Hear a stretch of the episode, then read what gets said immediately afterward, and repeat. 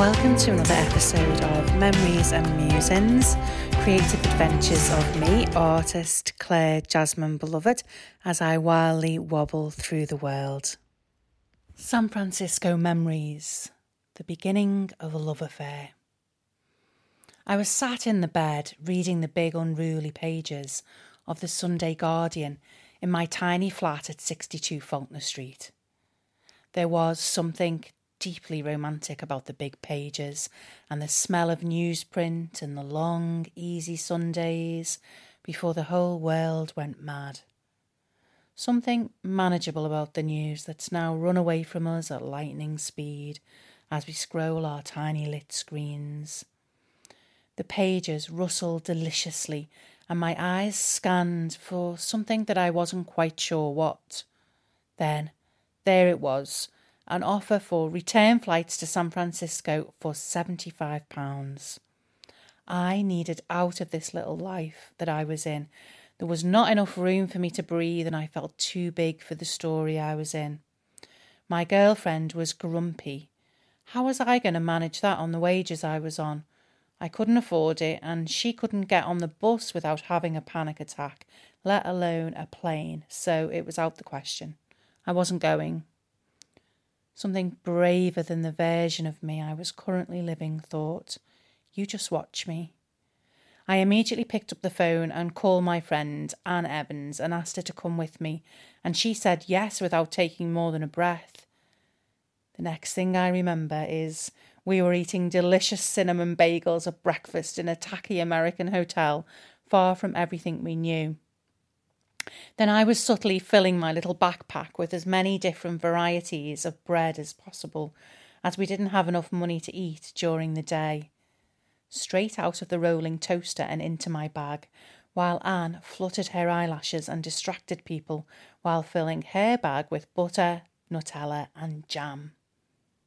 Future trips were much more upmarket, verging on the sublime and decadent.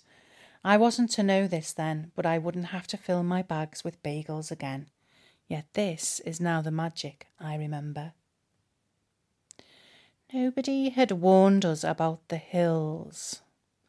Anne is deeply glamorous and had only brought a few different colour versions of her big high heels. My choice of sparkly flip flops were just as ridiculous. I don't remember exactly where we went on that trip, but in my mind I can see the sea of hills up and down, giant waves of streets stretching out before us. I remember very sore feet and laughing till we nearly wet ourselves. At the delicious freedom of being away from everyone and everything we knew. Eventually, we just abandoned shoes and embraced the barefoot look. Somehow it added to the spirit of the trip, and no one batted an eyelid.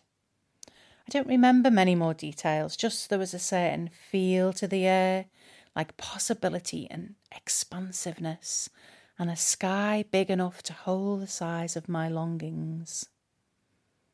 It's funny what you remember.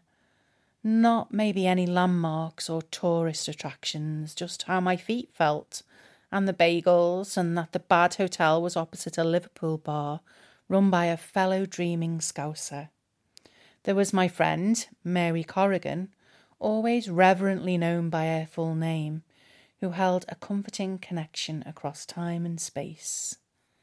Somehow, her own family's dreams and longings across the big ocean and mine crossed and wove this little loop into the fabric of our creative chapters.